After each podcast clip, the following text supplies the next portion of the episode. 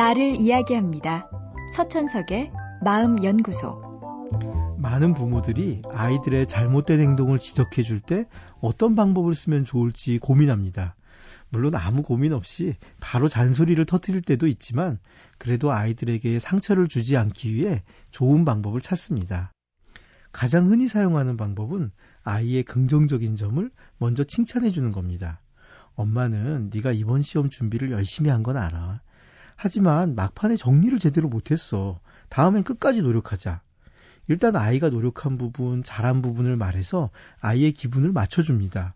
부모는 네가 잘한 부분을 잘 알고 있고 조금 있다가 부정적인 이야기를 한다고 해서 널 나쁘게 보는 건 아니라는 뜻을 전하는 거죠. 이런 부모의 의도는 좋습니다. 하지만 안타깝게도 효과까지 좋은 것은 아닙니다. 부모 입장에선 아이가 잘한 부분을 앞에서 이야기한 후에 고칠 점 몇 가지를 말한 거라고 생각하지만 아이의 기억은 전혀 다릅니다. 아이는 엄마가 자기 노력은 알아주지도 않고 잘못된 점만 비판한다고 생각합니다. 그래서 서운해하죠. 왜 이렇게 다르게 생각하는 걸까요? 그 이유는 역행 간섭 효과 때문입니다. 인간의 뇌는 부정적인 정보를 긍정적인 정보에 비해 훨씬 민감하게 받아들입니다.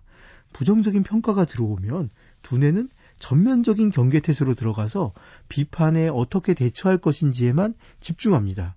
그러다 보니 비판을 듣기 전에 입력이 된 정보, 즉 칭찬들은 장기 기억으로 넘어가지 못하고 사라집니다. 까맣게 잊어버리는 거죠.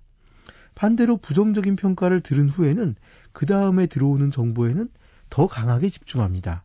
기억력도 나아져서 그때 들은 이야기는 오래 기억하죠.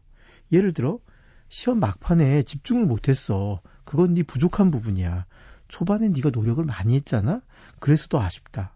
다음에 마지막까지 집중해서 노력한 결과를 꼭 얻어보자. 이렇게 비판을 먼저 하고 칭찬을 나중에 하게 되면 비판도 격려하는 의미로 알아들어 좀 더 잘해보려는 긍정적인 생각을 갖기가 쉽습니다. 이와 같은 대화 기술은 아이들에게만 적용할 수 있는 건 아닙니다. 어른들의 경우에도 마찬가지죠. 칭찬이 먼저일까? 비판이 먼저일까? 답은 분명합니다. 비판으로 정신이 들게 한 후에 좀 더 긴 칭찬으로 마무리하십시오. 그것이 내가 할 말은 정확히 전달하면서도 상대의 긍정적인 동기를 높여서 새로운 행동을 이끌 수 있는 보다 나은 방법입니다. 서천석의 마음연구소. 지금까지 정신건강의학과 전문의 서천석이었습니다.